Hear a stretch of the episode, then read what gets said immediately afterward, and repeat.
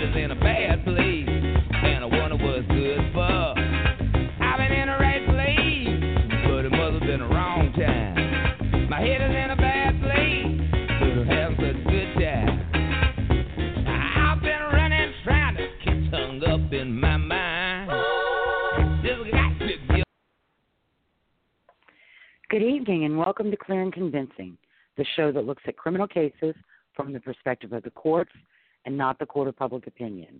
We're Lisa O'Brien, podcasting from New Orleans, Louisiana, where Mardi Gras has kicked into high gear with two weeks of parades in New Orleans, Metairie, and on the North Shore, and Michael Carnahan from Little Rock, Arkansas, where they're gearing up to celebrate all territory. Thank you for joining us for episode 39 the last episode of our first season. Tonight, we'll be discussing the status of several of the cases that we've covered during our first season, as well as some major developments in the Jeffrey MacDonald, Kevin Cooper, Larry Swearingen, and Steven Avery cases. We'll also talk about some of the cases we'll cover in season two. As always, we are a live show and calls are welcome. Our phone number is 347 989 1171. Hi, Michael. How are you doing?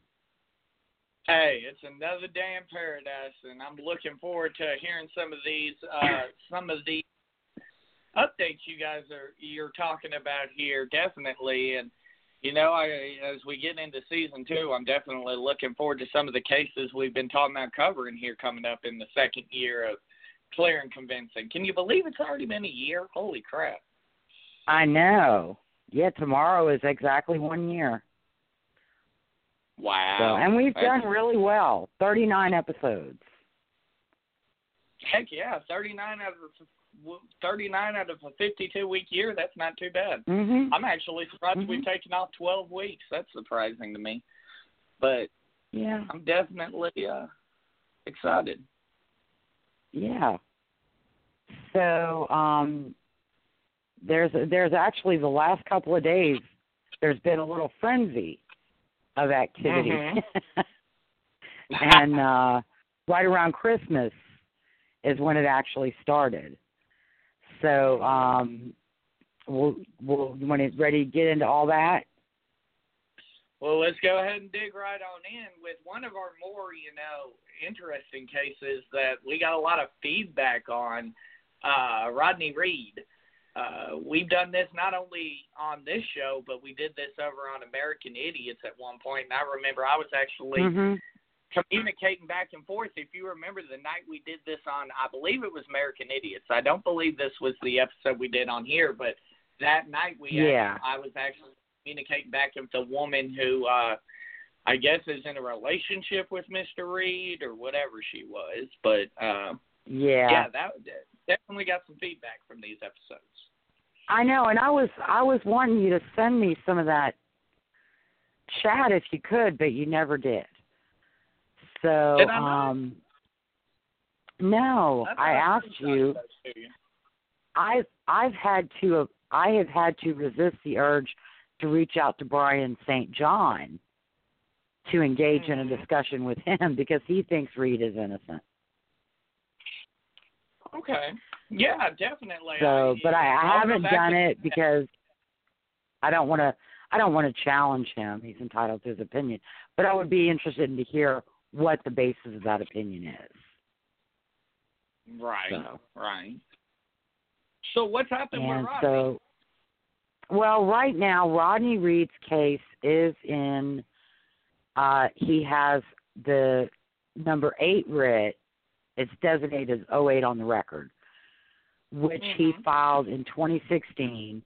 Hearings were held in the district court, trial court in Bastrop County, and the judge recommended no relief, or that relief be denied.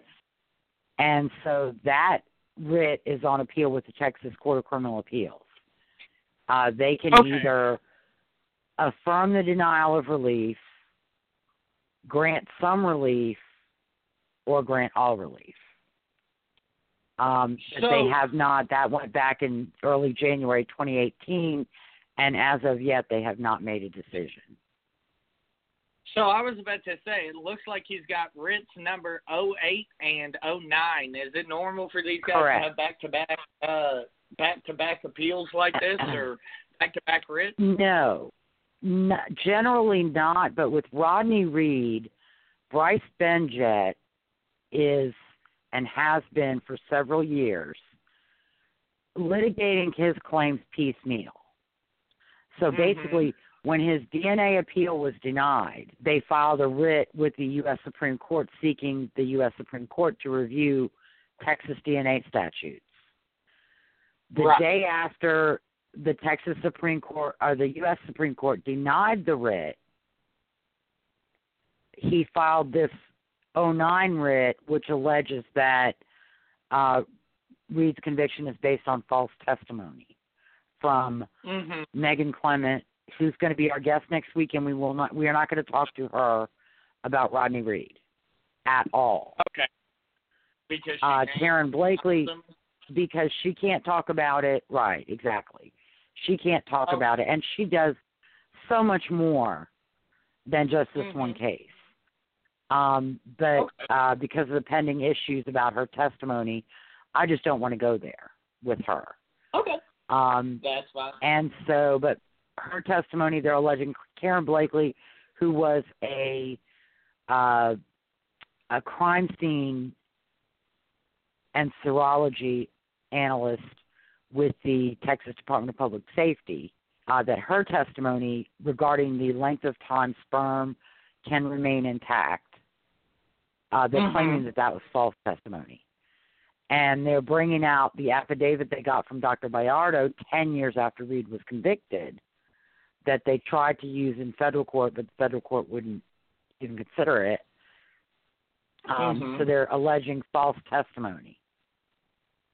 So, uh, and the only and they we- made this claim in the in the 07 writ, uh, which was dismissed as successive and not meeting the criteria of the Texas statute to warrant further development of the claims.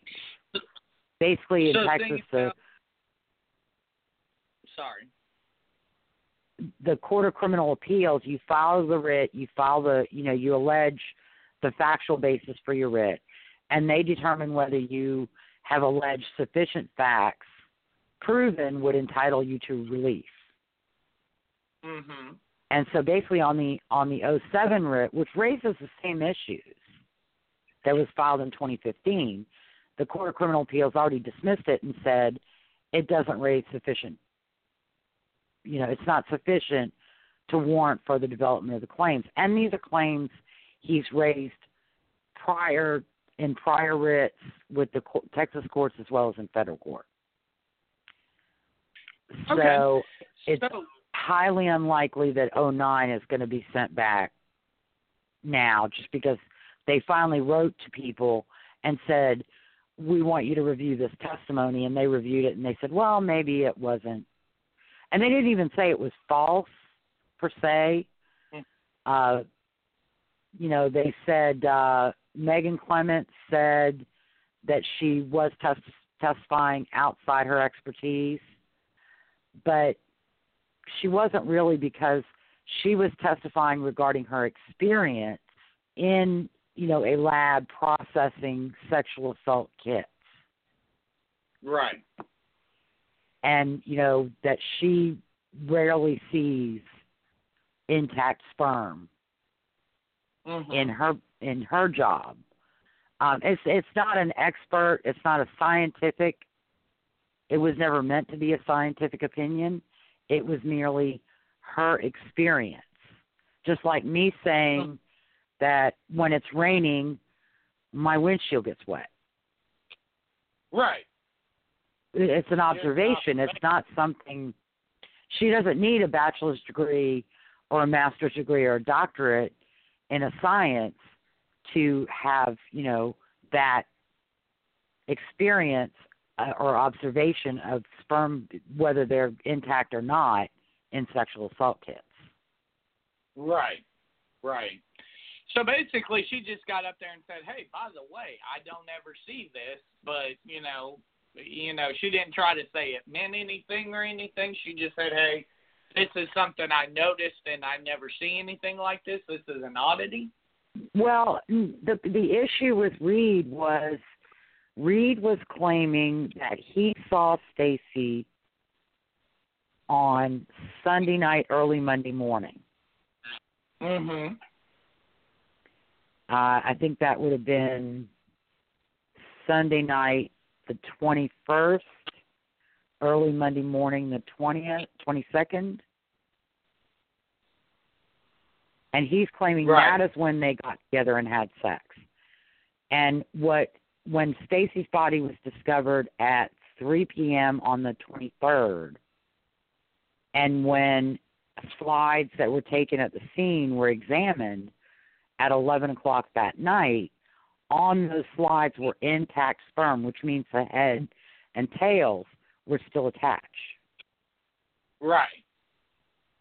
Um, and I think if I remember my biology correctly, when the sperm fertilizes the egg, the tail breaks off and the and the head goes in, and the head carries the the DNA Mhm. that fertilizes the egg. okay. So um, they were seeing these sperm with heads and tails attached. And there are scientific studies of finding intact sperm after 16 days, but that was in a, in a very cold environment. Mm-hmm. And um, they they're they can be found up to 72 hours.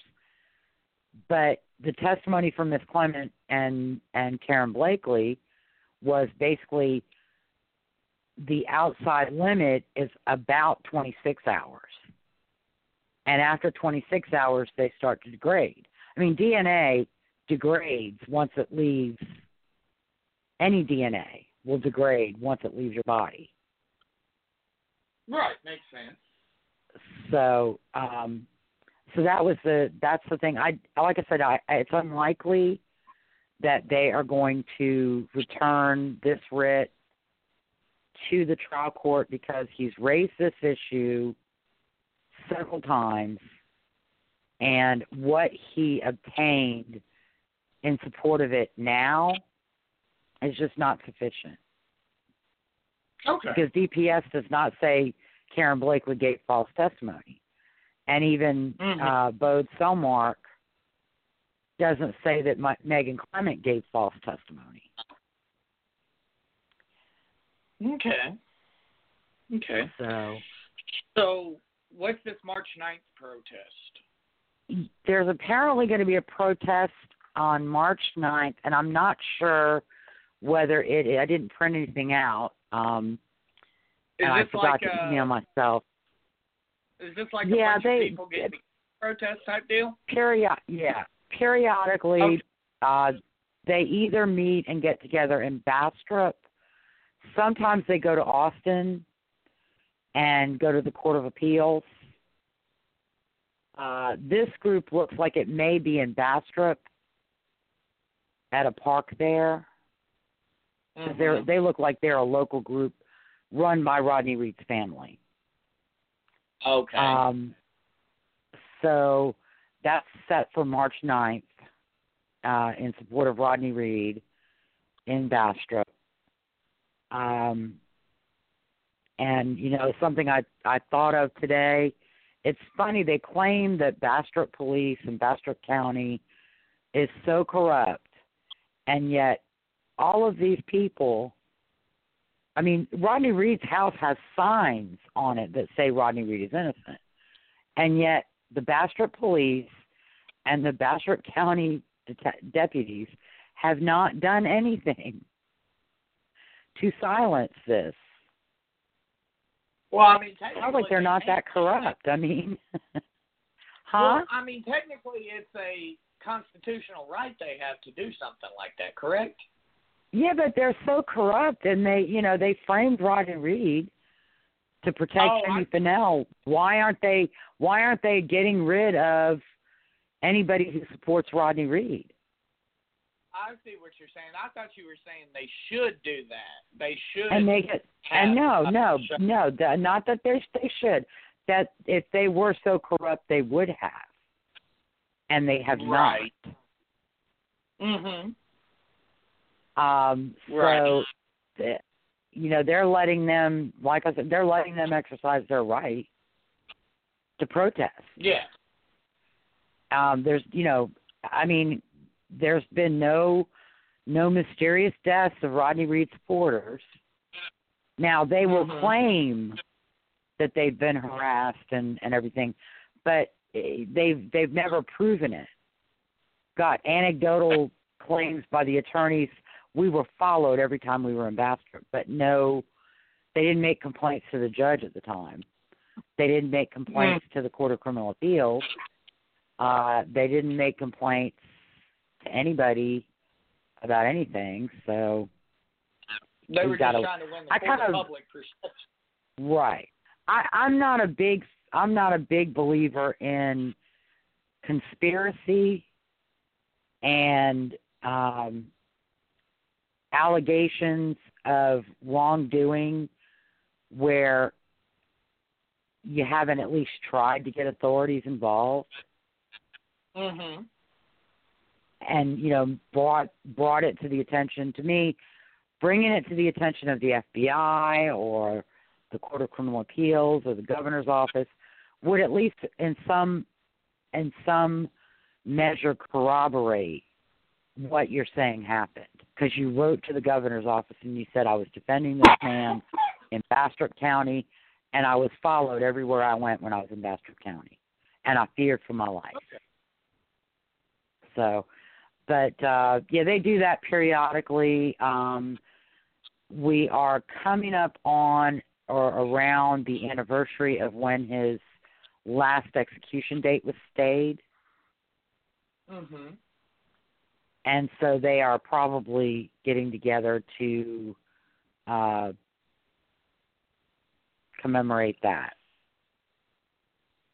Because he had a an execution date of either March 3rd or March 1st of 2015, and his execution was stayed like the week before. Okay. Okay. So they're getting In together celebrating what they consider a moral victory. Correct. Correct. Okay. And another example of Bryce Benjet's uh, piecemeal litigation st- uh, strategy is after the Supreme Court denied the writ, Benjet said, "Oh well, we can file in federal court, in U.S. District Court, Mhm. and pursue this in U.S. District Court." But 19 months later, nothing has been filed in federal district court. So no DNA testing has been required or filed as far as No, no request, no constitutional challenge to Texas's statutes have been filed. And actually, Bryce Benjet should know that this is not a viable option because he did it with Larry Swearingen, and the Mhm. case was dismissed. Okay. And I don't think the Fifth Circuit even granted a certificate of appealability. Or if it did, it Hmm. affirmed the, the dismissal.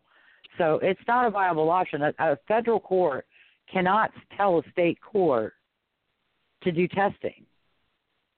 Right. And, you know, he can challenge the constitutionality of the Texas statute in federal court. Mhm. But a federal court can't even do anything about that. So if they the declare it question I- unconstitutional, then there's going to be no DNA testing because then the legislature is going to have to craft a new statute.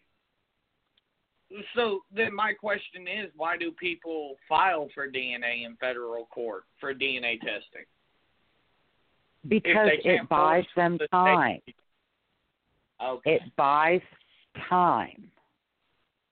Rodney Reed was scheduled to be executed in 2015. mhm. It is 2019. He has Right. more claims pending. The state of Texas cannot set his execution date. Okay. And that that is really you know, sorry to say, but that is really the whole thing. To Okay. buy as much time as you can. Good and I think they're hoping to swing the court of public opinion into putting pressure on the governor of Texas and trying to put pressure on the Court of Criminal Appeals in Texas and the Board of Pardon and Paroles to try to get relief for Rodney Reed through outside channels rather than a judicial determination. So I mean, obviously, you know, with you saying that they're just trying to buy time, uh, how do you see this playing out? Do you see the uh, state of Texas eventually Uh. carrying out the sentence? How long do you think? Like, is time running out? You know, or are, are we under Well- the two-minute warning? I think once the eighth writ, the Texas Court of Criminal Appeals makes a decision on that and dismisses the ninth writ, I think the state of Texas will file a request for an execution date. Because remember, in Texas, uh, the execution dates are requested by the prosecutor from the trial court. Okay, so it's not the governor that does it in Texas. Correct. It's not the governor. I think in Ohio and maybe Virginia, it is done by the governor's office. I'm pretty but sure we're in. Texas, Am I wrong on that? you may very well be. Yes, correct. Arkansas is through the governor's office. Because I was about to say, because I know I remember when you know that big ballyhoo about all the uh, all the uh, all the guys getting you know executed at once. They every story led off with the governor signed an execution date for you know so on and Mhm. so forth. Correct. So I, I was wondering, I was I think it's pretty normal for the governor. Or I, I thought it was pretty normal for the governor to uh request those dates. And It- well, I believe actually technically it goes through Attorney General uh Rutledge's office, but I could be wrong correct. on that. It may well. be this. You know, like I said, different states are going to do it different ways. Um, right. Some may do it through the attorney general and the governor, and then other states may have it where it goes, as in Texas, it it's based on a request from the county where the trial was held to the trial court. Right. Right. Okay. So, So um, like I said, wrapping up, do you think wrapping up Rodney here? Do you believe that you know this? If you know the eight and nine are denied and everything's taken care of on there, and they were able to uh, go ahead and request the execution date, do you think this is pretty much you know game over for Rodney? Is there much else he can do besides at that point go into challenging the lethal injection protocol? Probably not. I mean, I I would not put it past Bryce Benjet, but I think what he's going to find is that the courts are not going to grant stays; they're just going to summarily deny the claims. So the question I now have is obviously we've seen it in Arkansas uh, on a high profile level. It works out with the challenge to the lethal injection protocol. What's the chances that this is the golden egg that he's going to find and he's going to be able to get his execution commuted because of the protocol? Well, I don't think anybody's actually been successful as far as the the protocols of of any state. Okay, I thought one of the I Uh, thought the stays that the the stays in Arkansas, Mhm. The stays in Arkansas in 2017 were actually one was mental impairment. Uh-huh. He wasn't competent to be executed. Uh, Stacey Johnson was uh, to pursue hearings to get additional DNA testing. Okay. and the other two, one was an accomplice, as I recall, and his sentence was Okay. commuted. Okay. And the the fourth one may have also been not competent to be executed, because remember, Yeah. four of those executions with the same protocol went forward. Yeah, because I remember, eh, but what I believe, I think what I'm getting confused on the protocol is actually the medication that they stayed for. Oh yeah, Yeah. no, I I, nobody's been. Yeah, nobody's been successful yet. Uh, so I mean, that may be the next. That may be the next avenue, but those are generally resolved fairly quickly as well. Okay, so you think pretty much after this eight and nine that it'll be not necessarily clear Yeah. sailing, but And the next date will stick. I think that he'll probably get. Yeah, I think he'll probably get an execution date that sticks. Okay. Uh, barring and barring a governor granting clemency.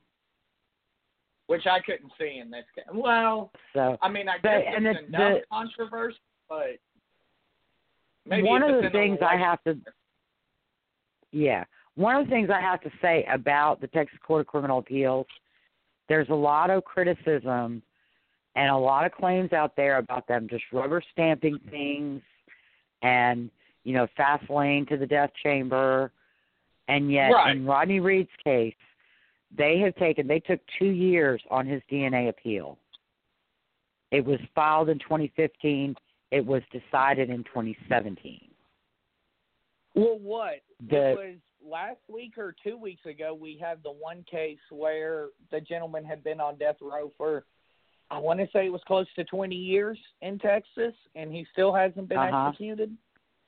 So I mean, anybody that says that there's a fast lane, Right. yes, Well, Yes. no, and but the thing the thing with uh the thing with any uh post conviction death penalty, the longer you can keep the process going, the more years you buy. With Charles Thompson, one of the reasons is that he was granted that resentencing true. in 2000 or 2001. And then it took four years for that resentencing to go to be tried. So, So yeah, as long as you can keep the appellate wheels turning. And, you know, again, like I said, Texas Court of Criminal Appeals is not rubber stamping these things. They took Mhm. two years to decide the DNA appeal. They've it's been a year now and they haven't decided the 08 writ. And the Very 09 writ was filed six months ago, seven months ago, and they haven't dismissed it yet. So, you know, the Texas Court of Criminal Appeals does have due process. So is there any? And sometimes part of due process is time. No, Rodney Reed, as long as those two writs are pending, the state can't seek an execution date. No, what I'm saying is, Nor would it be in their interest to do so. On these two writs. Well, I um you know, I want to reach out to the Court of Criminal Appeals and see if I can get a judge to Mhm. come on and explain the how the Court of Criminal Appeals does it and kind of to get an idea of how these appellate courts work. And I Mhm. may also try and get a federal dis- a federal, you know, a federal circuit court judge. Because my understanding and I, I could be totally wrong, is that they actually they get the paperwork. They don't sit in panels the way the federal district court does or the federal circuit Okay. court or the way the Louisiana state court does. They the whole court gets everything and then they they read it, it's researched, and then they discuss it. And they Mhm. continue discussing it until they reach an opinion, either the full court or the majority of the court with one or two judges dissenting. And with Rodney Reed, they may not have a majority right now. Okay. and so they're still they're still trying to achieve a majority Mhm. of the court to render the opinion. But like I said, I want to I want to reach out to the Court of Criminal Appeals and see if one of the appellate court judges could come on just to talk generally about the process right, right, not necessarily. and well, maybe even see about getting a federal circuit court right and maybe even seeing about getting a federal circuit court judge to come on at the, at the same time and talk about Mhm. the process. Uh, okay. To see how it goes, but I, you know, I think right now they're discussing it, they're reviewing it, they're researching it, and they just haven't reached a majority to render a decision. Okay. Okay. So, So they're not, but they're not rubber stamping anything. That's for damn Right. sure. right, right. What do we got going on with Jodi? I see you have direct appeals. yeah, she is. She's still crazy. Her, uh, some of her supporters are still that crap crazy. Uh, she has filed her direct appeal brief, and the state has filed its uh, its response. Response. I'm trying to look for the right word for it. Yeah, they Right. file a they file an appellee brief basically, and that replies to the arguments raised in Arias's brief. One of the things about Arias's brief that is kind of strange is that the majority of her complaints deal with the pretrial and the publicity during the trial. Mhm. and uh, the publicity surrounding the trial, which is kind of not a great issue because it does not succeed. Right. Um, and then she's also uh, challenging some of the evidentiary rulings of the court, but uh, I, I don't think she's going to be successful on any of those. Um, Okay. And it seems like in in reading her, in reading the brief, I think that like Nurmi and Wilmot, her appellate attorneys are letting her drive the bus Mhm. which is probably a big mistake. Yeah, I was gonna say uh, you don't want some batshit crazy person uh, running their own defense. Correct. I mean, there's a duty to uh, involve your client and to act in accordance with your client's wishes, but that doesn't mean everything all the time. And there are times, I've seen it many, many, many times over the many years that I've been doing this in civil law. Sometimes you have to sit the client down and have a come to Jesus meeting with them and say, you need to stop doing what you're doing. You need to start Mhm. doing what you're supposed to do. You are hurting your own case. And if you persist in this this course of action, I can no longer represent you. Right. Well, I mean, And, uh, like this is the first thing that I think of is uh, was uh, watching the Wanda uh, Wanda Jean Allen uh, documentary. Going back to that, I Mhm. remember they sat her down and was like, "Hey, I'm gonna need you to stop doing this now because you're only Yeah. hurting yourself." You know, type of situation. Yeah. Correct. So, um, Arizona, they, they've just filed the briefs. It hasn't been set for argument. I don't know. I think argument was requested, but the brief, Arias's brief is 342 pages, Mhm. and I think the appendixes are are bigger than that, where they have actually they basically taken excerpts from the trial transcripts of different uh, instances where they claim Juan Martinez was mean to either witnesses or Jennifer Wilmot or Kurt Nurmi or whoever. And then the state's answer brief was 180 pages. So I don't think Jodi's appeal is going to be decided anytime soon. It, it's probably going to be a couple of three years before we get any Okay. resolution of Jodi's appellate issues. Okay. Okay. So, with that being said, what's going on with uh, Dalia? It looks like pretty much uh, same situation. Both the briefs have been filed. Is that correct? Correct. Correct. Dalia uh, Dalia Dippolito's briefing was filed in March of 2018, and Mhm. the state filed its answer brief in August. Uh, Dalia Dippolito's attorneys filed a reply also in August, about two weeks after the state brief was filed.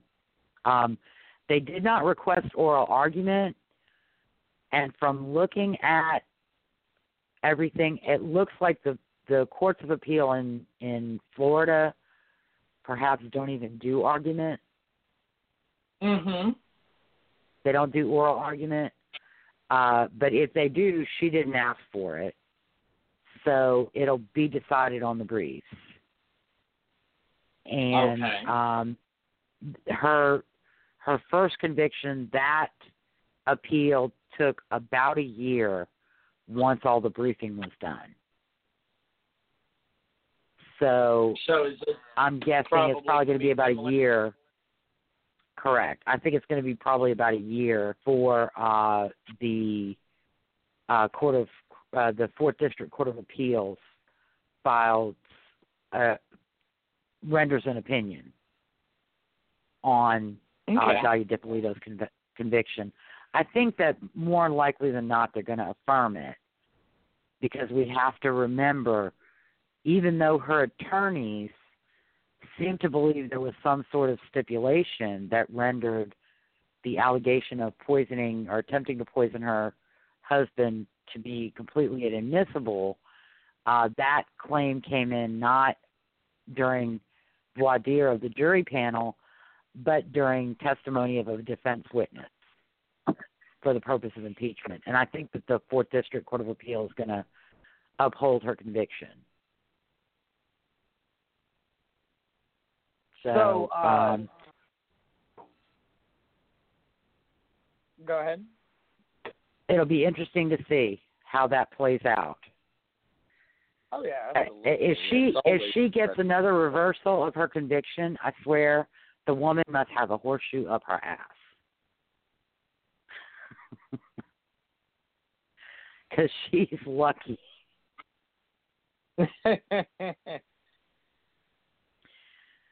But uh no, I think this I think this conviction's going to stick. And she's she's serving her time. She she filed two requests to get post uh appellate bond and the fourth district didn't review the trial court's denial of appellate bond. So she's she's to she's serving her 16 years right now. right. She's on year 2 Okay. Okay. in June. Okay. So she hasn't even hit year two yet. Correct. She, her year two will start in June because she, well, it actually will start in October because she wasn't transferred to Lowell Correctional until October. She was in Palm Beach County Gun Club Mm-hmm. from June to, but they had in June, July was her sentencing hearing, August was her um, motion for appellate bond. So October was the first chance that they had to transfer to Lowell, Mm-hmm. and I think that's in Central Florida. Okay. Okay. So what's going on with uh, Alstory Simon? I do see that uh, there's a settled claim. Right. In June, and I think I may have mentioned this, there was a confidential settlement reached between Alstory Simon, Northwestern University, and David Protess. Okay. Uh, so the claims Alstory Simon filed resulting from his framing by Northwestern and Protess and Paul Ciolino uh, to free killer Anthony Porter from death row in Illinois, um, they have settled that claim. It's an undisclosed amount. Paul Ciolino's attorney was very upset uh, because she feels that they don't want the truth, Mhm. and that's why they settled. But yeah, they don't want the truth of what they did coming out to the public, and that's why they Okay. settled, sweetie. They may not be admitting any liability, but um, you know, the only truth that was going to come out was going to be egg on David Protess's face Right. because I Right. I think they were as as we talked about with uh with Mr. Crawford and uh uh Marty Preib or Pride, um they had done this in a lot of cases. okay. Right. And so I think that was gonna come that was gonna come out. Now Paul Ciolino still has a defamation claim in state court against Alstory Simon and his attorneys and a couple of other entities. I'm not quite sure who they are. Um, so that that's still going on. If I hear anything about that, I will certainly um, uh, I'll report on it when it Okay. happens. okay. So that's the defamation you said that's still going on that uh Correct. you're going to report Yeah, Paul get Paul Ciol, Paul Ciolino. Remember, Paul Ciolino was the Mhm. private investigator who went to Wisconsin and coerced Alstory Simon to confess to a murder that he did not commit. First, Right. by tricking him into believing they had all this evidence against him, and then by arranging an attorney to represent Alstory Simon, who was never representing Alstory Simon's interests, okay. and who allowed his client to plead guilty after giving a coerced confession Mhm. to Paul Ciolino. So um, he's he's claiming defamation. He's got himself a podcast. Um, oh, of course he does. So you know, and I, I think he's still working on um, wrongful conviction claims, and um, so we'll you know we'll see how it, it comes out. I just I I think that he and his attorney are going to end up with some egg on their faces, Okay. and it's going to be public record. So they might want to rethink it and just maybe let the suit be abandoned. Mhm. So, um, Yeah, that would probably be the smarter of the two options, you know. mhm, yeah. So, Okay, so who we got next? It looks like uh, Mr. Well- Henry Skiller. Skinner? Yeah, good old Hank, good old Hank Skinner. Uh, they have briefed everything on the DNA. Hank Skinner had additional DNA testing done, including testing of some of the hairs uh, found on Twyla in and on Twyla Busby's body and hands, and those hairs did not exclude a relative of Twyla Bus- Busby. Mm-hmm. Uh, Skinner wants to argue that because they don't exclude a relative of Twyla Busby, the real killer had to have been Bobby Donnell, her uncle. However, what Skinner fails to recognize or admit is that Twyla Busby had a daughter, Lisa, who was not at home the night that Hank Skinner murdered her mother and her brothers. And Okay. more likely than not, the hairs found in Twyla Busby's hands, which weren't visually similar to her or her son's, probably belonged to Lisa Busby. Because Lisa Busby, her hair was never visually compared to those hairs. Mm-hmm. Rule her out, exclude her as a source of those hairs during the original investigation. And you know, mitochondrial DNA, it it doesn't mean they're from Bobby Donnell. They're from anybody related to her mother or her grandmother, or her great grandmother, or her great great grandmother. Right. Right. And an, another another thing that he's still hawking is that jacket, which was like an extra large. It was like I think he said a forty or forty four. Mhm. Bobby Donnell is smaller than Hank Skinner was. Bobby Donnell was only five feet tall. Okay. Skinner's like five three, I think, or five two. Okay. Skinner's, you know, Skinner's bigger than Donald. And Skinner says Right. that would be a tent on me. Well, you know, Bobby Donald would be swimming in it too. A 44, Elwin and Randy were both over six feet tall. They were big boys. And the jacket likely belonged to one of them and was hanging there when Hank Skinner beat their mother to death. And that is how her blood got on it in the way that it did. Or maybe maybe Hank did put it on to try and prevent clothes from some of his uh, blood on some of his clothing. I don't know. But um, you know, Bobby Donnell is not was not the owner of that jacket. Okay. And uh Hmm. again, you know, we've got uh, Texas Court of Criminal Appeals. Uh, it's been, I think the briefing was completed in June and August, June, July, August, around there. So, again, we may not see a decision for a year or two. Okay.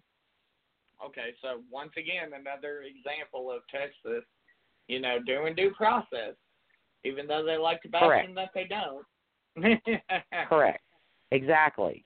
It, it, that is exactly it. You know, you you do get due process. Uh, you know, when it's your 26th writ, and it's the exact same writ you filed for 25, 24, 23, 22, 21, yeah, sure, they're going to rubber stamp dismissed on it. right. But I mean, I, now that everything's on the computer uh, or everything, you know, the documents are available online. God bless. I love the TCCA for that. You know, Mhm. I've looked at 20, 21, 22, 23, 24, and they literally are literally photocopies of each other. They raise the same issues in the same language, same facts supporting them. You know, of course, the TCCA is going to dismiss them quickly. Mm-hmm. But, Right. Absolutely. Um, hey, we just looked at this. Why are you, you know, we just denied Mhm. it. Come on now. yeah, exactly, Makes exactly. makes sense. And uh, So they and you know they will they will send an order to the the trial court since they don't accept anything else from this person unless an attorney is representing them uh, because then an attorney has a duty only to file merit claims that have merit right. but Right. um but i think you know again due process even with that the claims still make it through over and over and over again Okay. So, obviously, I know a lot of ears are about to pe- perk up at this one because everybody knows this name. But what's going on with old Scott Peterson? You don't really hear his name much in the news anymore, but that was a huge Yeah. case. his uh the brief the briefs on the California like Texas kind of has a dual track direct appeal and habeas Mhm. post conviction process. So basically uh a direct appeal brief challenging issues at trial has been filed on behalf of Peterson. The state has filed a response and I believe Peterson has filed a reply. And then on state post conviction, his first state post conviction claims, which would challenge constitutional issues uh, related to his trial, sentence, uh, if, representation by counsel, etc. Uh, those have been filed. The states responded. These are ginormous Mhm. briefs. I mean, Okay. 500 pages, 300 pages, 145 Whew. pages. I mean, they're they're huge. Um, and uh, California, big due process. I, I don't know that we're going to have any opinion from the California Supreme Court because it's a death penalty case. Uh, I don't know that we're going to have an opinion from California Supreme Court for probably a couple of years. And briefing concluded in in those two cases in the summer of 2018. Well, I 13 mean, years after his honest here. conviction. let's be honest here. If anybody truly believes, you know, eh, California's almost as far as you know, people the way they categorize death, uh, you know, uh, death row cases. You know, California's pretty much the exact opposite. I pretty much gave up hope a long time ago that Scott Peterson was gonna, you know, I believe their last execution in California may have been Tookie Williams. And that was what I was still in school back then. So I mean, it's been a minute. Uh, yeah, it, it's it's been a while. Um, I thought there was I thought there was another one. Uh, Mhm. because I thought they were kind of along the lines with with Arkansas. Their last ex- execution was in 2006. I don't know that Okay. I, I don't know that Louisiana's had one in 15 years. And I mean, ladies and gentlemen, don't get me wrong. I'm not advocating for us, you know, killing all these people within, you know, a matter of months of when they get convicted. By no stretch, you know, I'm all for due process. I was just pointing out the fact that, you know, in California, it appears that it appears that you're able to run out the clock a little bit better or a little Yeah. bit easier. Yeah. And you can read into that what you will as far as that goes. Right. Well, yeah. I mean, his direct appeal was 13 years yeah. to finish briefing. And I Because he mean, was just, convicted in 2005. just off the top of your head, what's the average? Um, well, I mean, looking at um, well, Jodi Arias was about two years to complete Mhm. briefing, but Jodi Arias was like a five month trial. Of course, Peterson was a long trial, Yeah, true, true. and so it it, it likely took a co- it, I think it it took two years or or more on Jodi Arias to get all the trial transcripts completed. Mhm. Um, you know, Dalia Dippolito is a more uh, was a, a shorter trial, and her briefing concluded within a year of her conviction. Mhm. So, um, different states do it different ways, and, and a big part of appellate direct appeal is getting the trial record complete, accurate, and correct. And so, in Scott Peterson and Jodi Arias, that took a long time. Right, right. Okay.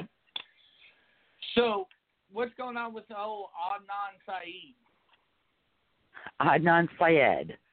Uh, oral arguments. Yeah. Uh, remember the uh, the trial court and the Court of Special Appeals in Maryland granted Syed a new trial because his defense attorney, who is deceased uh, and was not available to testify, failed to contact a an alibi witness by the name of Asia McClain who had written letters to Adnan Syed saying she saw him in the library on the day uh, Hae Min Lee was murdered, at about the time the state believes the murder happened. Mhm. Uh, the state of Maryland appealed to the Maryland Supreme Court or Court of Appeals. I'm not sure how how the Maryland courts are are divided, but uh, at any rate, a uh, oral arguments were held on the 29th of November. They're available online at the uh, Maryland Court of Appeals website. Uh, it'd be interesting. Mhm. You might find it interesting to watch them and listen to them.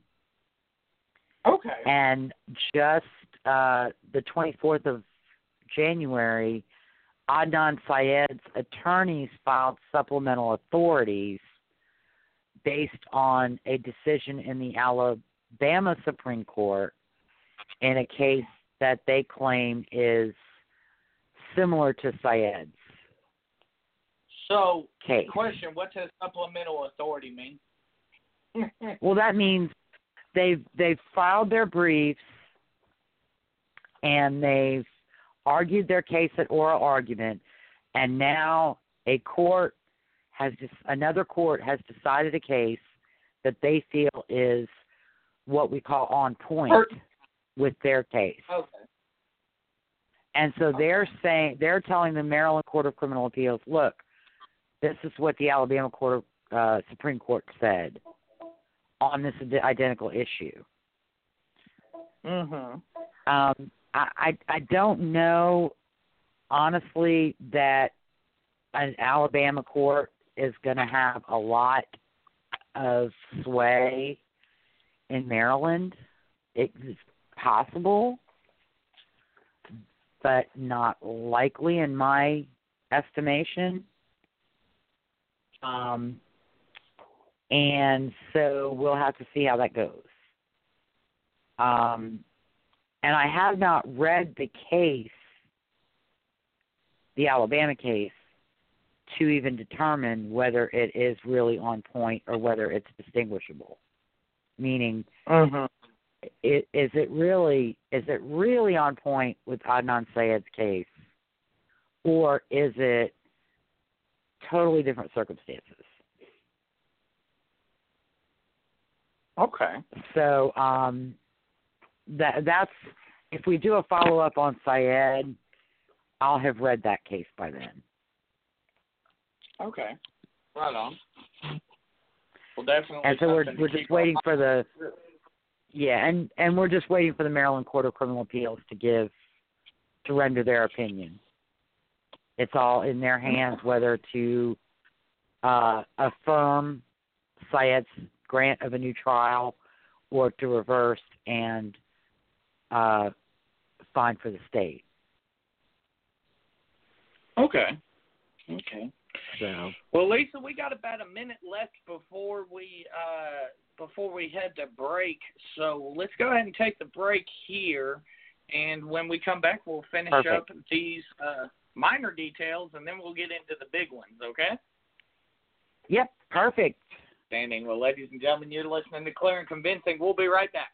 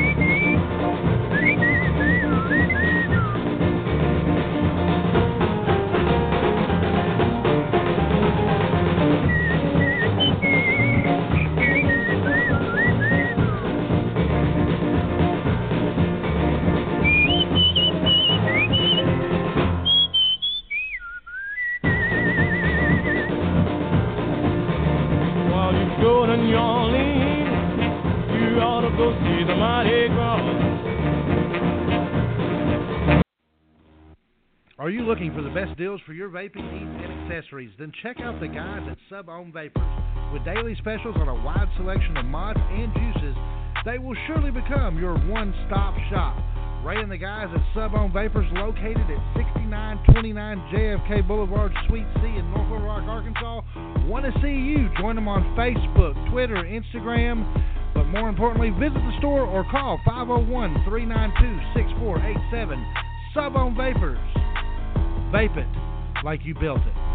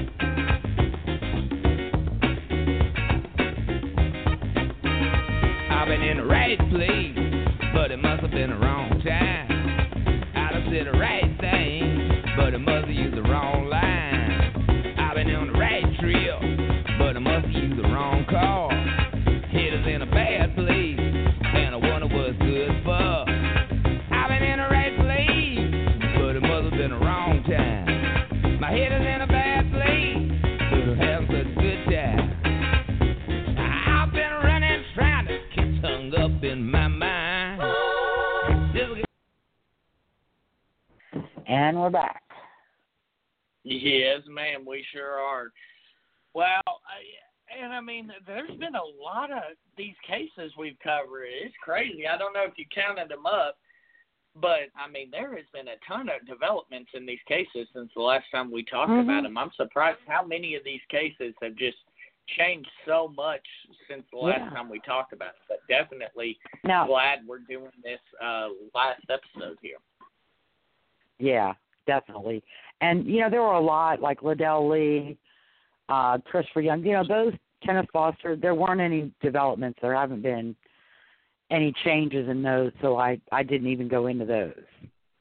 Well, I was about to say, Yeah, we- Ledell Lee at this point is almost a mute point. Yeah, moot. M O O T moot. Moot. Moot. I'm sorry, that's one of my pet peeves. And I've worked Oh, with attorneys who use it. You're fine. I thought I thought it was honestly I wasn't sure whether it was mute or moot, so I'm gonna say mute just because I thought it was you know, hey, they're muted. Sorry. So, by You're the way, fine, you're would you like to come down to New Orleans and go to Bacchus with me? I've got Well, a an extra it. ticket to the Bacchus Ball on Sunday night. Listen, You could if sleep I on my could get off couch. the time off work, I would be there in a minute. Cause what? It's like eight hours. It start well. It's it's like twelve hours. It starts at noon. I'm not going at noon because I got a long. I got a you know evening gown dress, so I'm probably going Mhm. to go about six o'clock. Mm-hmm. Open bar till midnight. Dear Lord, I have an extra trying to get ticket, and I don't want it to go to waste. You trying to get me to call into work when you say open bar till midnight?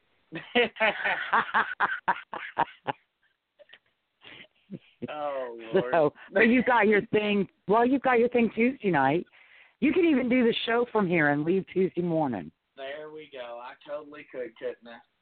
No, I don't think my boss would. I don't think my boss would appreciate me uh calling in sick anymore. The past two weeks, I've had to call in every day, at least once Oh, every week. yeah. So, yeah, my Oh, boss well, well- too happy. If you know any Supernatural fans and listeners, Uh-huh. if you know any Supernatural fans, send me a message on Facebook. If they're in New Orleans, even better, because then they have some place they can go when we're done. Um, I do have an extra ticket, and I'm looking for a date to the Bacchus Ball. Jensen Ackles Okay. is the king of Bacchus this year. Oh, And okay. So, oh, uh, what's I- his name, Dean or whatever from Supernatural? Dean, exactly. Yeah, Dean on Supernatural. Oh Lord, As I a tall, not say that good-looking man. My- I was about to say I better not say that too loud. My girlfriend might come out here and be like, "Ooh, I'm going to New Orleans. I'm gonna go marry." Hey, that's perfect. He's already married, and he's Oh, got well, children, yeah. and he's a great dad. But yeah, your girlfriend, my- can she come down?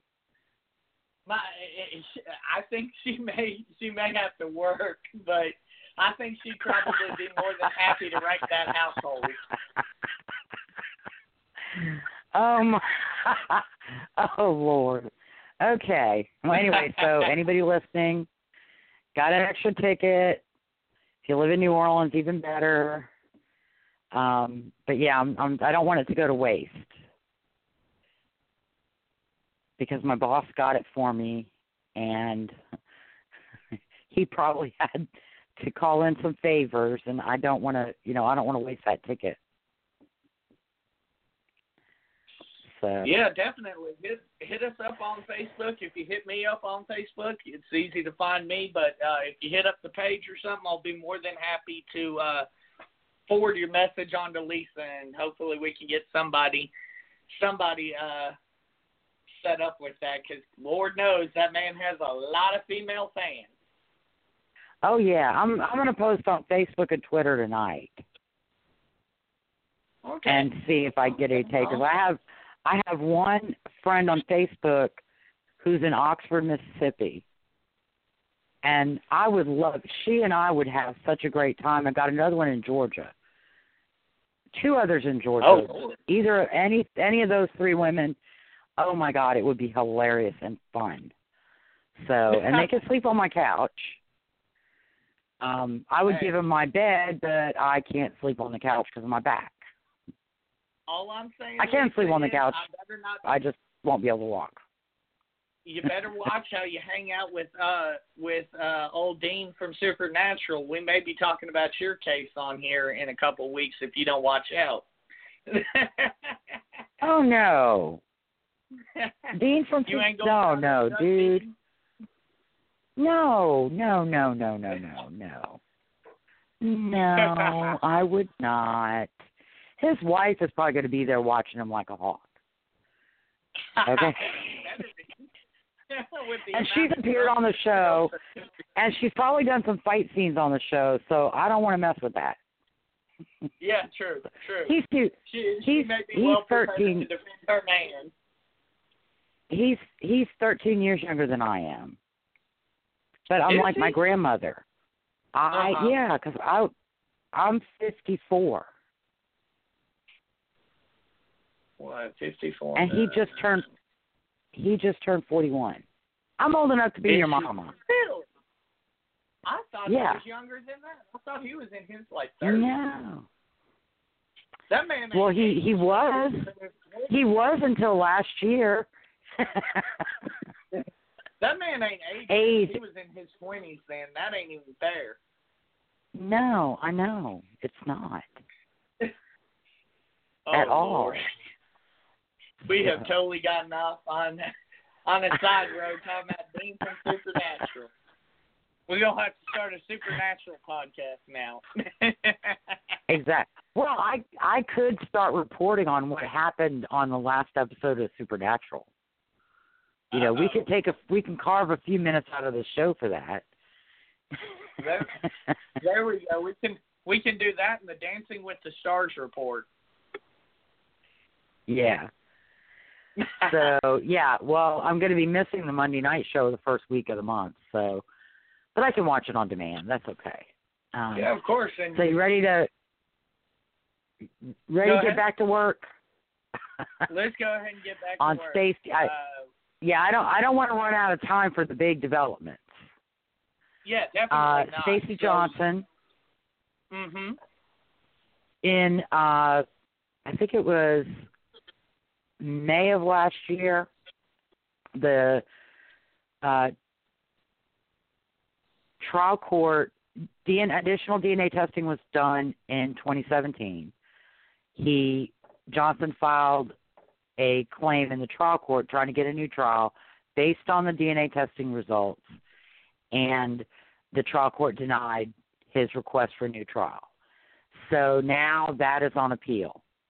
Our friend Bryce Benjet from the Innocence Project has now joined Johnson's defense team. Mm-hmm. Um, so at some point, we may have a consensual relationship with Carol Heath. Uh, but when he left, she was alive, and her boyfriend must have found out and killed her. Uh, Oh, of defense going on. but uh, the briefs have all been filed. The Arkansas Supreme Court will be setting the case for oral argument uh, sometime in the future. It has not been set as of this date. Mhm. Okay. So uh, that one's another one that I'm going to be watching. Uh, I love Arkansas too because now you are finding that a lot of their county courts and the Supreme Court are online, and Okay. including briefs, which is wonderful because you can get access to them for free without making clerks crazy. Well, good. Way to go, Arkansas. So yeah, welcome to the 21st century. Um, I think Louisiana may be moving in that direction as well because they are started with electronic filing in the circuit court, Good. and some of the trial Good. courts have have documents available now too. Which I don't think Court of Criminal Appeals in New Orleans does though. Mhm. So yeah, so we're so we're done with Darlie uh Stacey Johnson. Uh once oral argument is set, I will definitely announce it. And then we can, you know, talk about the case again once the Supreme Court decides Stacey Johnson's case once and for all. Okay. And then Darlie Routier, uh, there has been DNA testing in progress. The results are still under seal, so we don't know what they are. Um, nothing much else is really going on publicly in her case. We're just waiting Okay. for the test results to be I guess they won't become public until they're litigated in the uh, Dallas County trial court. okay. Sounds good. So, So now let's get in the real meat and taters here, the uh, real Mhm. update, so to speak. Uh, let's start out with Jeffrey MacDonald. Uh, what's happened with him? on December, I think it was the 21st of 2018, the Fourth Circuit Court of Appeal, after a little bit over a year, affirmed the district court's denial of a new trial habeas corpus relief to Jeffrey MacDonald on his claims of uh, Brady violations and cumulative error and DNA that exonerates him. Uh, Mm-hmm. the the crux of MacDonald's argument was there were three unsourced hairs found in uh, two places, I believe, in Kimberly's room, and then one found in fingernail scrapings from Kristen's hand, although certain whether the hair was actually in her in the scrapings or whether it was there as a result of some condam- contamination between 1970 and 1999 or so when the evidence was sent for testing. Um, okay. and these unsourced hairs were not similar to one another. In other words, each unsourced hair had a different nuclear or mitochondrial profile. I believe it was mitochondrial DNA. One of the hairs that was tested that was found in Colette's hand, and which MacDonald's attorney at trial, Bernie Segal, said was hair from the person who killed her, was found to be, or was found to have the same mitochondrial DNA profile as Jeffrey MacDonald, and therefore did not exclude Jeffrey MacDonald. Okay. and that's the hair from Colette's hand. Of course, MacDonald's attorneys had argued that, oh, the hair just got there when he was checking on her trying to save her life. Whereas on all of his prior appeals, it was the hair from the person who killed her, and that's why he wanted to test it. So uh, he uh, his his denial of relief was affirmed by the Fourth Circuit. He did file a request for rehearing, saying that the Fourth Circuit didn't uh, follow the right standard in considering his claims, but that was denied as well on the 19th of February. So uh, he's not going to get a rehearing now. He probably, more likely than not, is going to try and file a writ with the U.S. Supreme Court. Okay. Um, and that he has 90 days to do that. So if it's going to happen, it won't happen until probably the middle of May. I was Yeah. about to say summertime, getting in that area. Yeah, well, and and if it's filed in May, um, more likely than not, we won't know whether they're going to take it or not until October, because I think they break in June. Okay. So um, it'll it'll be a while before we find. Now, in, in the U.S. Supreme Court, I don't know if people are familiar. What happens in the U.S. Supreme Court? It's it's not an appeal of right. It's Mhm. discretionary.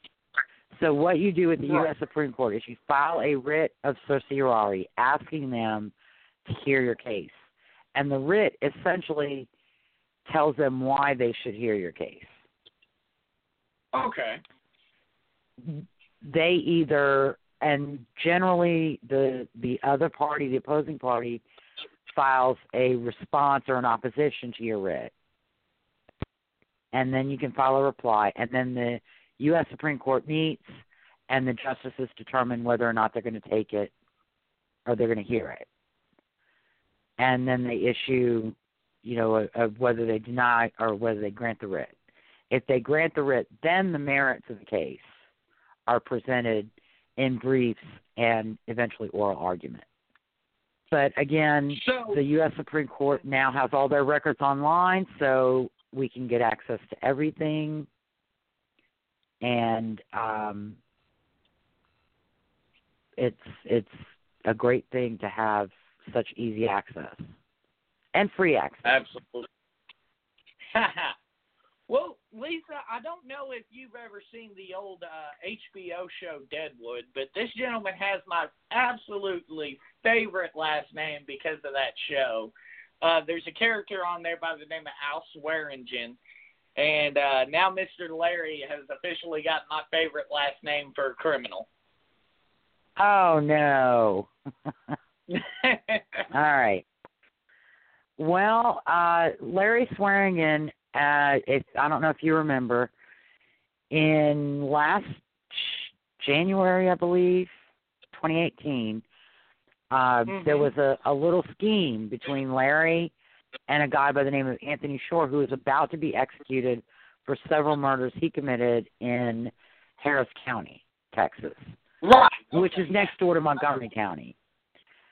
And uh, Larry Swearingen, Right? right? Larry Swearingen and Shore initially had worked out a deal where Shore would take credit for Melissa Trotter's murder and exonerate Swearingen. Okay. Shore apparently decided not to do that, and at some point in time, documents were discovered in his cell in Larry Swearingen's handwriting with details and information about Melissa Trotter's murder. Of Oh, course, wow. innocent explanation. Larry Swearingen said, "Well, I, I had access to all these things from my files, uh, so it doesn't mean anything." But um, that uh, Shore's execution was put on hold. Swearingen's was put on hold because of a clerical error in the timing of the warrant. Mhm. And so, shortly after this occurred, the state of Texas agreed to limited DNA testing Okay. of evidence in Swearingen's case. So, most of the aging evidence was sent to the crime lab, but Mhm. no male DNA was recovered from it. Okay. And cigarette butts that were found near Melissa Trotter's body were traced back to the hunters who had found her. And they did say they smoked while they were waiting for the cops to come. Um, so everything the defense wanted tested has been tested. And the results Okay. do not help Larry Swearingen. And one of the one of the items tested was the pantyhose that were found in um I think a trash bin outside Swearingen's vacated trailer Mhm. and that were matched to the pantyhose used to strangle Trotter. Um his DNA was found on those pantyhose. On that half of the pantyhose. Mhm. So that does not that really doesn't help him because that links him to part of the murder weapon. Uh, Okay. And as we know, Bryce Benjet has been involved in this case as well. Uh, he is apparently thinking about filing a um, claim regarding the cell tower data because part of the evidence against Swearingen was a cell call that he placed routed through a cell tower near the road where Sam Houston National Forest was located. Mhm. Um, so it looks like they may, more likely than not, they're going to go ahead and file something in the trial court seeking a new trial because his DNA was not found on any of the evidence. Uh, of course, no Okay. male DNA was found on any of the evidence, so that doesn't do a lot for him. Um, and I think he's going to have a a problem with the pantyhose Mhm. because some of his DNA was found on it, and no DNA from Trotter. Right. Um, so, and again, you know, they they're probably going to file a writ on the cell phones, but they probably will not file these things until Montgomery County requests an execution date, and then they'll file. okay. even though he knows now on February 5th, this is the date of the article, uh, he knows that he's got these claims, but he won't file anything until Montgomery County asks for a an execution date because that's how Bryce Benjet works.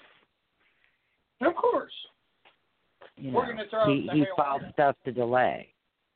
Uh, Right. He doesn't, you know, he he doesn't uh, file stuff expeditiously as soon as he knows about it.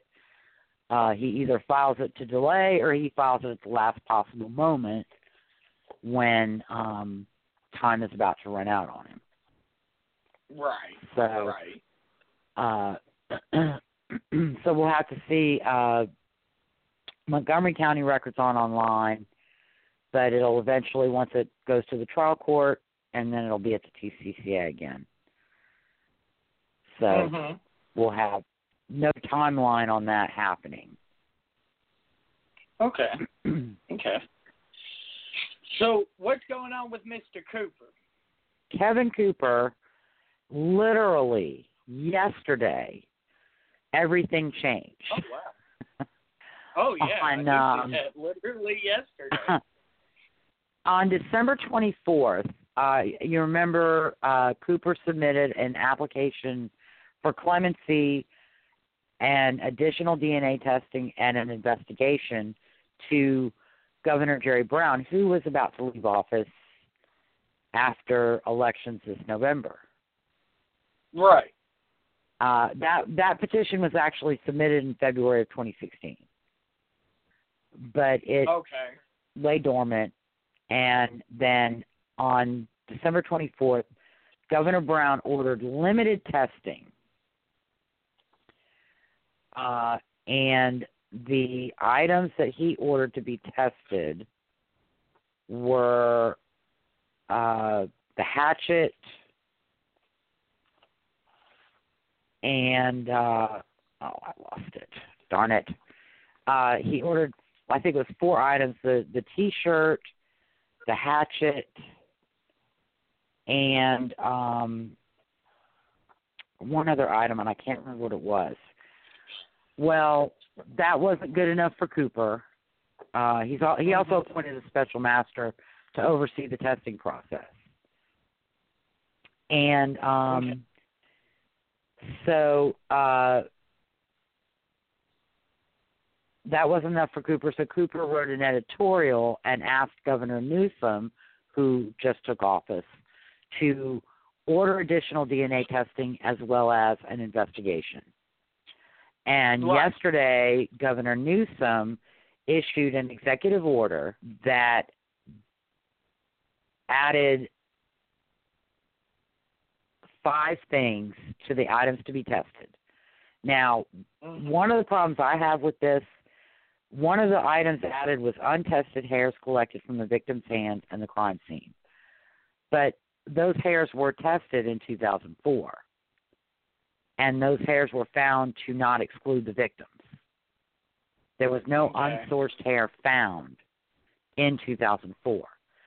So this was probably based on Cooper's claim that hairs have not been tested when they have. He just doesn't like the Mhm. result. Okay. Uh, Governor Newsom also ordered testing on the blood vial VV2, which is held at San Bernardino County Crime Laboratory.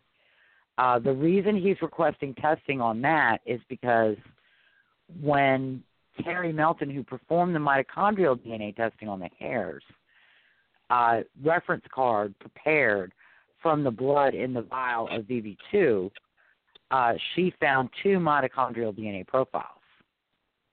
Mhm. Cooper is alleging that that indicates that VV2 was tampered with and blood was put back into the tube from somebody else in order to make it look like no blood had withdrawn was been withdrawn from the tube. However, the problem with that is that Terry Melton had multiple instances where she found two mitochondrial DNA, DNA profiles on other evidence that she tested. And she actually listed instances of contamination with regard to that evidence in her Right. lab. So, uh, so the the two mitochondrial DNA profiles may not be because there was actually two, you know, there were two sources of DNA, but may have been because there was some contamination in her lab. Mhm. Um, so he's also ordering testing of blood drop A41, which was on that paint chip that was found on the wall outside the master bedroom near Jessica Mhm. Ryan's body. Uh, he's ordered fingernail scrapings collected from the victims. I believe that they did attempt to test those in 2002 and didn't recover any DNA from those scrapings. Okay. It's possible current methods could recover DNA now. I don't know. And then there was a green button found in the uh, lease house where Cooper was hiding out prior to the murders. And um, that uh, did not yield any DNA when it was tested in 2002. So basically, Mhm. Cooper's getting testing on items he claims were never tested, But what? where all but one was actually tested. Okay. Uh, Newsom uh, did leave in place the appointment of Judge Daniel Pratt, who is retired, as a special master to uh, oversee the testing. So he's taking advantage basically of a governor who's not familiar with the case at this point. I believe, I, I think that is exactly correct. Okay. I think he did. He he submitted the. I mean, he makes a good argument, and he claims things weren't tested, but that is, you know, anybody who looks at the record would have seen that those items were tested. Now, again, they were tested and didn't yield DNA. It is possible that they could yield DNA now, Mhm. but I I promise you, I I have no doubt in my mind if the button has anybody any of the Ryan's blood on it, or has Kevin Cooper's blood on it, he's just going to say it was planted. Right. Absolutely. Because he's If- never going to admit, okay, well, yeah, you got me this time. It, if his DNA is in the fingernail scrapings, he's going to say they were planted. Mm-hmm. Um, one of the good things, though, is the defense has actually gone out and gotten a DNA sample from Lee Furrow. Okay. So they will have a reference sample from Lee Furrow to conclusively exclude him. Okay. And they'll ignore that, but at least that will be out there. Right. Right.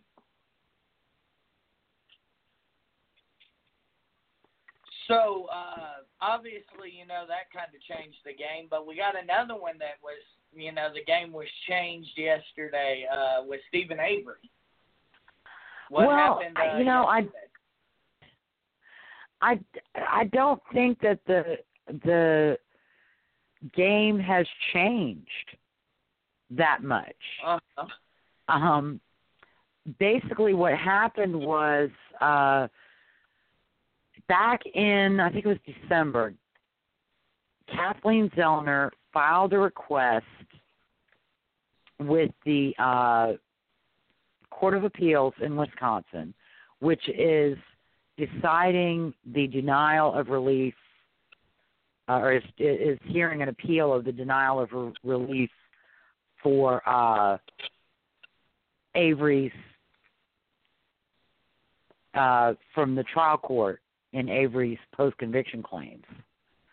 Mhm. Uh, and so Kathleen Zellner, even though any any and all testing should have been done before she ever filed the first writ. Okay, she claims the state agreed to testing, and then she doesn't appear to have tested anything. She brought the cameras with her and filed the writs. Then, after the judge denied the first writ, she filed an appeal, and then right about the time her appellate brief was due, she files a motion with the appellate court to stay the appeal and remand the case to develop new issues related to a Okay. CD. That the court did a limited remand. It went back to the trial court. Trial court denied it. It went back on another appeal to the Court of Appeals. Lo and Right. behold, in December, days before her brief is due, she files a motion to remand to test bones found in the quarry adjacent to the Avery salvage property that were they weren't able to determine whether they were human or animal. They weren't able to get any DNA from them because they had been burned. And so she wants to test those bones because she her her strategy is to test those bones if they belong to Teresa Halbach, she's going to claim Teresa was murdered off Avery property, and then some of her bones were planted in Avery's burn pit. Now, Okay. this ignores Brendan Dassey's statement that Steven Avery moved bones around them out of his burn pit. He put some in Dassey's burn barrel, and he put some over on the quarry property. So if she finds bones in the quarry property, she's going to be corroborating Brendan Dassey's statement. right. Okay. Well, then the appellate court re- uh, denied her request to stay in remand because DNA testing is not part of the appeal before it. And so there's no need to, you know, remand the case to the circuit court for DNA testing because uh, that's not part of the appeal that she filed. They set a new deadline for her appellate brief, and lo and behold, on January 24th, she files yet another request to remand because she's alleging a Brady violation because the state apparently returned some bones to the Halbach family. Now, is that wrong? I have read the report that she bases her claim on, and I don't see any indication in that report of what bones were returned to the Halbach family. Uh huh. Um, she uses terms like may have, and it is believed that. So she doesn't even have uh, clear and convincing evidence that any bones, or, or yeah, clear and convincing evidence that the quarry bones were returned to the Halbach family. Uh, but she filed a request to send it back to the trial court to develop a record on it. And in this particular case, because it alleges Brady violations and violation of uh, Youngblood versus Arizona, uh, as well as Wisconsin's as evidence preservation statutes, uh, the uh, Court of Appeal did remand to develop it.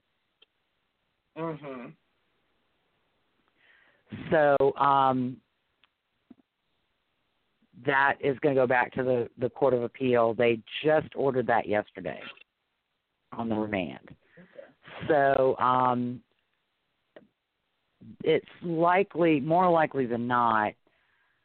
I think the other remand, the the judge, the judge wasn't playing around. Mm-hmm. It was briefed, and she she you know rendered an opinion within, I think, ninety days. So I don't think this is going to be that long. But again, you know, Zellner is not only um, also piecemeal litigation, Mhm. but she's also putting inaccurate information out there. Having the circuit, the Court of Appeals remand this issue to the trial court is not a win for Avery Right. because she still has the hurdle of A, proving that the quarry bones she wanted to test were destroyed, B, proving that there was bad faith in that destruction, C, proving that the quarry bones are material. And these were bones that were not used at trial. Mhm. They were bones that were tested and did not yield DNA with the methods that were available at the time.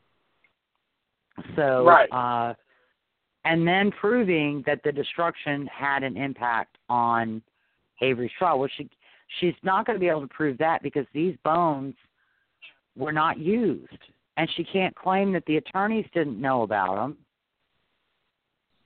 because they were tested and the attorneys knew about them. Okay. So, um, you know, I she's she's she's playing this as a win, and it's really not.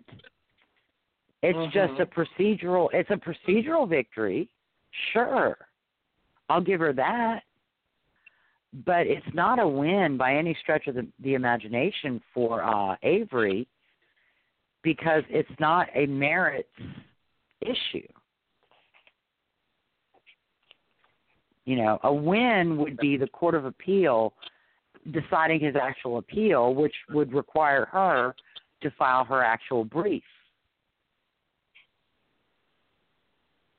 And, you know, again, to me, maybe it's just me, but I find that when you have a brief due and all of a sudden you're raising new issues and trying to get a case sent back, that tells me that you're not on the ball with your brief. Right. Or you don't have a lot of confidence in your chances of success on those issues. And so now you're trying to bring up new ones that you might be successful on. But you know, again, I- she's gonna she's got a lot to prove, and she bears the burden of proof on these claims. The state does not have to prove anything. You know, the state can mm-hmm. get up there and and produce the pelvic bones that she said she wants to test. Now she's probably going to make an issue about the bones, any bones being returned to Halbach's family. But I dare her to go into Wisconsin and try and cast aspersions on the police for at least returning something to Teresa Halbach's family. Right. That makes no sense. I mean, if they returned, if they returned bones that had been subjected to testing, didn't yield any DNA, but were were determined to be human, and were found with bones that by what little remaining tissue was there were determined, and that may be what they did. They may have only returned bones from the burn pit. right. but in the process of of gathering bones to return, they examined everything. And then, you know, the state, whoever did the examinations, will have a chance to get up there and explain uh, why they did what they did. And like I said, I I dare her to cast any aspersions on them for at least returning something to Teresa Halbach's family. And if Uh-huh. the pelvic bone and the quarry bones that she wanted to test are there, she's going to have some serious egg on her face Right. because she's making much Right. much ado about nothing. Absolutely. Absolutely. Well, Lisa, that's uh, that's pretty much all she wrote for our updates. Uh, go ahead and let everybody know what they can look forward to in the uh, future coming up, especially starting with next week. Right. Well, I think I think we talked about uh, last week, and we talked a little about it before we went on the air. I think one of the things we're going to do, um, we are going to be looking at Edward Edwards, but it's going to take me a little while to finish that and to um uh I, I want to go ahead and read Edwards' book. Okay. The things I do the things I do for you, Michael. Ha ha ha. But some of the some of the cases some of the cases we can look forward to um over the next couple of weeks. I think we're going to look at Stacey Castor. Uh, that's a case Okay. out of New York. She poisoned two husbands. Oh wow. And when it was discovered that she poisoned husband number two, and they exhumed husband number one and discovered that he had also been poisoned, she tried to overdose her daughter and wrote a suicide note purportedly from her daughter confessing to murdering her father and stepfather. Dang, she's just all about poisoning folks. Yeah. And uh, I'm going to reach out to the detective in New York who investigated the case and who really, really stuck by because initially Castor's information would have led to the conclusion of suicide had the Mhm. detectives not really been on the ball. Okay. Um, so I want to kind of try and line up one of the, detec- the detectives. Um, Castor was, of course, convicted in the death of her second husband and uh, some fraud charges related to his estate. And um, she died in prison in 2016. But her case is Okay. purely circumstantial. And so I think it's a good, it's a really good example of a strong circumstantial case. Okay. Sounds like a plan. and then Richard Glossip, who is in Oklahoma, uh, he was convicted of arranging the murder of his boss, who was about to discover his theft from the motel business. And he's been Mhm. on death row in Oklahoma. There was a lot of uh, of brouhaha about his execution, in 2015, uh, he got a stay and he remains on Oklahoma's death row. And the case hasn't Okay. moved anywhere since then. And then I think looking at Clayton Lockett's execution, uh, because there was Okay. a lawsuit by his family uh, arising from that, the Manson case. And then another case I'd like to look at is uh, Antoinette Franks and uh, Rogers LaCaze. That's a murder that Mhm. happened in New Orleans, and I remember that because I, a friend of mine, knew Ronald Williams, who was the police officer who was killed. Okay. And so I'd like to look at that case. And um, yeah. then next week, and remember program notes, we are going to be on Monday night, March 4th, rather than Tuesday night, because Michael Mhm. has a conflict with Tuesday night. He has a live show with uh, ASWF. And do you want to talk about that a little bit? Well, yeah, we're going to be doing the uh, show if you're in the Arkansas, Central Arkansas area, or heck, if you're even in Arkansas, because everybody knows where Hot Springs is. Come on out to Rumors Bar and Grill. We're going to have our own little Mardi Gras party uh, next Tuesday, and uh, we're going to have our professional wrestling show. Uh, we're going to start at 8 p.m. And uh, feel free to come on out, invite your friends. It's a great, uh, it's a lot of great fun. It is 21 and up, so make sure to leave the kiddos at home, but uh, you're good to go after that, pretty much. All right. Well, good luck with that. Let me know how it goes. Uh, so our show Monday night, we're going to be talking. Monday night, we are going to be talking to Megan Clement. She is a forensic scientist and DNA analyst. Uh, Mhm. Megan has been in law enforcement for started about 31 years ago, or 30 years ago.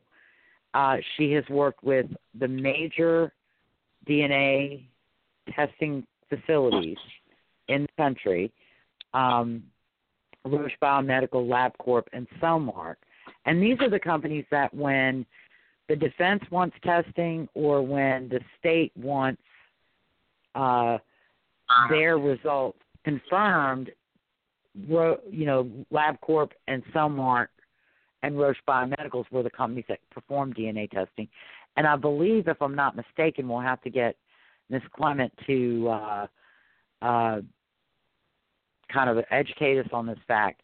I think it was those companies that actually developed DNA testing in the U.S. And Miss Clement was involved in some of the validation studies that were done and, and the early research of technologies.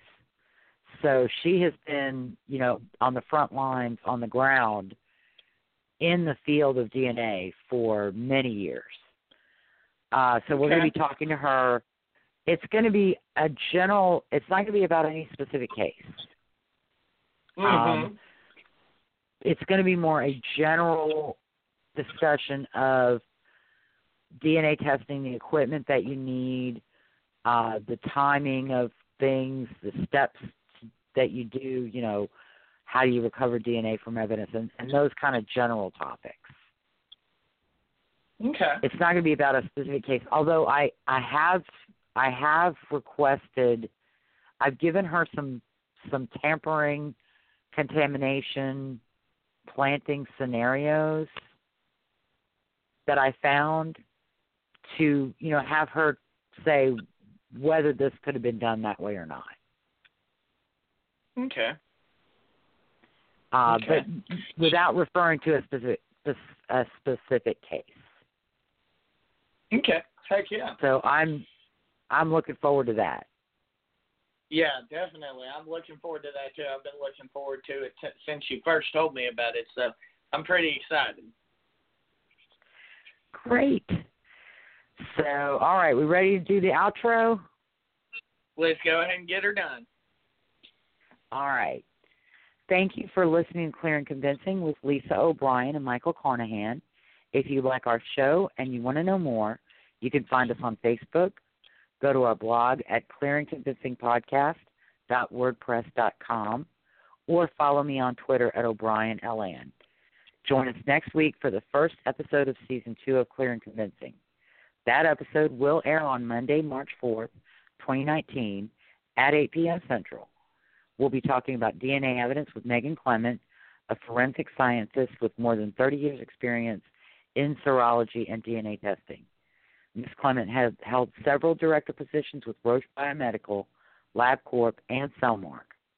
Ms. Clement is a member of the American Academy of Forensic Scientists, the Sciences, the Southwest Western Association of Forensic Scientists, and the ASLD slash LAB Biology Proficiency Review Committee.